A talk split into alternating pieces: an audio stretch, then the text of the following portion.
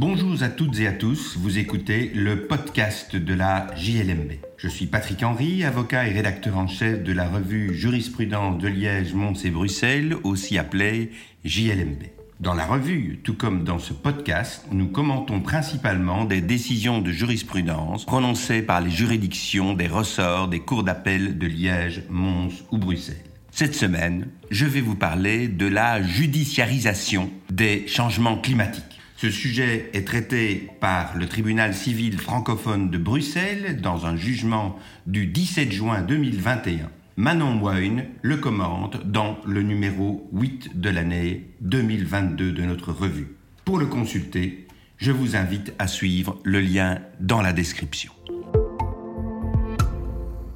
Chacun sait que en 2013, plusieurs associations de défense de l'environnement néerlandaises ont entamé devant le tribunal civil de La Haye une action pour tenter de contraindre l'État néerlandais à respecter les obligations internationales qu'il avait prises en matière de réduction des émissions de gaz à effet de serre. On est suivi une saga qui a débouché sur un arrêt prononcé par la Cour suprême des Pays-Bas le 20 décembre 2019.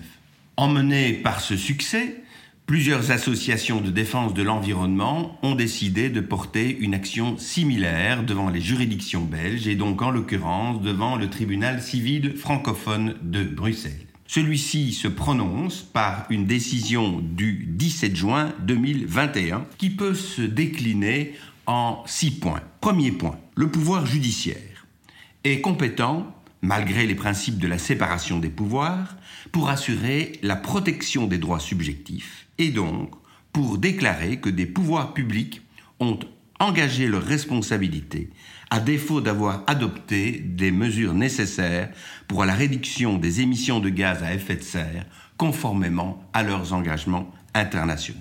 Ceci vaut également à l'égard du Parlement et donc de la responsabilité du pouvoir législatif. Deuxièmement, des personnes physiques ont qualité pour porter pareil débat devant les juridictions civiles dans la mesure où elles ont un intérêt propre et actuel. Tel est le cas des citoyens belges qui invoquent une modification de leur environnement et toutes les conséquences néfastes que que les changements climatiques entraîneront pour eux. La circonstance, va dire le tribunal, que d'autres citoyens belges puissent également subir un dommage propre, en tout ou en partie comparable à celui des demandeurs, ne suffit pas à requalifier leur intérêt personnel en intérêt général. L'exigence d'un intérêt personnel ne se confond pas avec la preuve de l'existence d'un préjudice propre. Troisième point, les associations de défense de l'environnement tirent leur droit d'agir de la Convention d'Aarhus du 25 juin 1998, et même si effectivement elles invoquent un intérêt statutaire, cela leur ouvre la possibilité de saisir les juridictions civiles. En revanche, dans l'état actuel du droit positif belge, seuls des sujets de droit, c'est-à-dire des êtres aptes à avoir et exercer des droits et obligations, ont qualité pour former une demande en justice. Ce n'est donc pas le cas d'arbres. En effet, des requêtes en intervention volontaire avaient été déposées dans le cadre du litige au nom d'un certain nombre d'arbres remarquables. Je fais ici une parenthèse pour signaler que si cette solution peut paraître évidente, elle l'est un peu moins aujourd'hui puisque d'une part le Parlement néo-zélandais a reconnu la personnalité juridique à une rivière, la rivière Wanganui, D'autre part, la Cour suprême de Colombie a reconnu une personnalité juridique propre à l'Amazonie. Mais j'en viens au fait et au fond. Cinquièmement, la mise en cause de la responsabilité du législateur n'est pas limitée à la seule hypothèse d'une violation d'une norme supérieure imposant un comportement déterminé. L'État doit répondre à ses obligations comme un bon pouvoir législatif normalement prudent et raisonnable. Et c'est dans cette mesure que l'on peut considérer qu'une faute a été commise par l'État dans la mesure où il n'a pas respecté ses obligations internationales. Certes, la protection du climat est une affaire mondiale. Certes, protéger le climat, ce n'est pas une obligation de résultat, mais seulement une obligation de moyens. Certes, en Belgique, la question est obscurcie par le fait que les compétences sont partagées entre l'État fédéral et les entités fédérées. mais il ressort clairement de l'ensemble des éléments du dossier que chacun des pouvoirs qui composent la Belgique ont manqué à leur obligation. Ils ont donc commis une faute. Sixième point. Qui peut sanctionner cette faute et comment celle-ci peut être sanctionnée par une juridiction le tribunal considère que s'il est compétent pour constater la faute commise par l'autorité publique, même dans l'exercice de sa compétence discrétionnaire, il ne peut, à cette occasion, la priver de sa liberté politique ou se substituer à elle. Le pouvoir judiciaire ne peut ni apprécier l'opportunité de l'action de l'autorité publique lorsque celle-ci exerce sa compétence, ni exercer lui-même le pouvoir discrétionnaire qui lui appartient.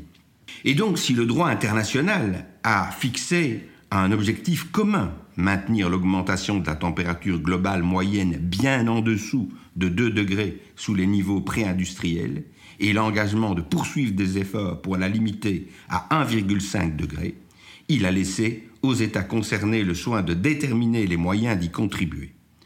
Le tribunal considère qu'il doit respecter euh, cette euh, répartition des pouvoirs et qu'il ne lui appartient pas donc de définir quelles sont les mesures qui doivent être prises par le gouvernement pour respecter ses engagements.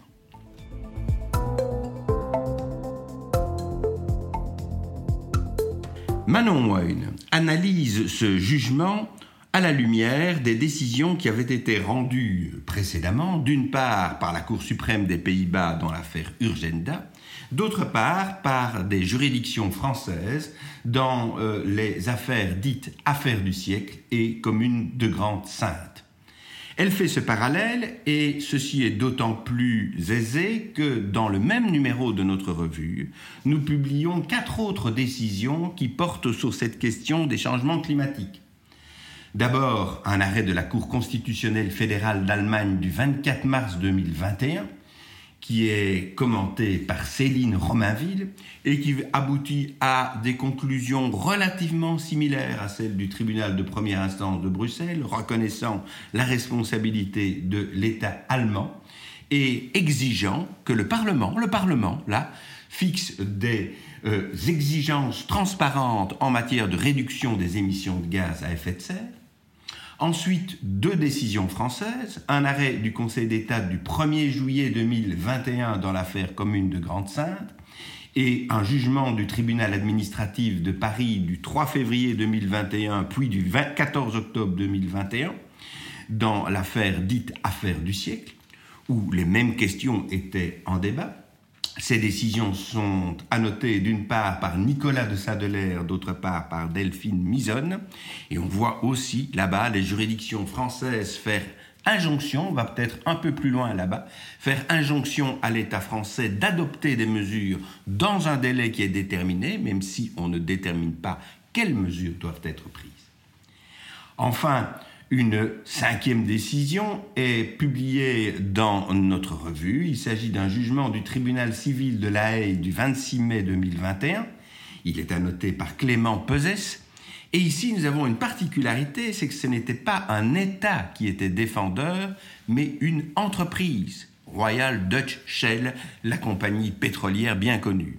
On constate que celle-ci est responsable d'émissions très considérables, plus que certains États à elle seule, et une injonction va lui être faite, vu cette participation importante aux émissions mondiales de gaz à effet de serre, de réduire à l'horizon 2030 ces euh, émissions de 45%. Intéressant, euh, dans ces émissions euh, sont comprises les émissions des fournisseurs et des clients de Royal Dutch Shell. Voilà donc ce numéro très complet. Je précise qu'il comprend une sixième décision, Cour d'appel de Liège, 26 mai 2021. Nous sommes dans une matière tout autre. Cette fois-ci, c'est la répression de de tendeurs, donc de personnes qui s'exercent à la tendrille. Et la particularité de cette décision est qu'elle reconnaît une notion de préjudice écologique.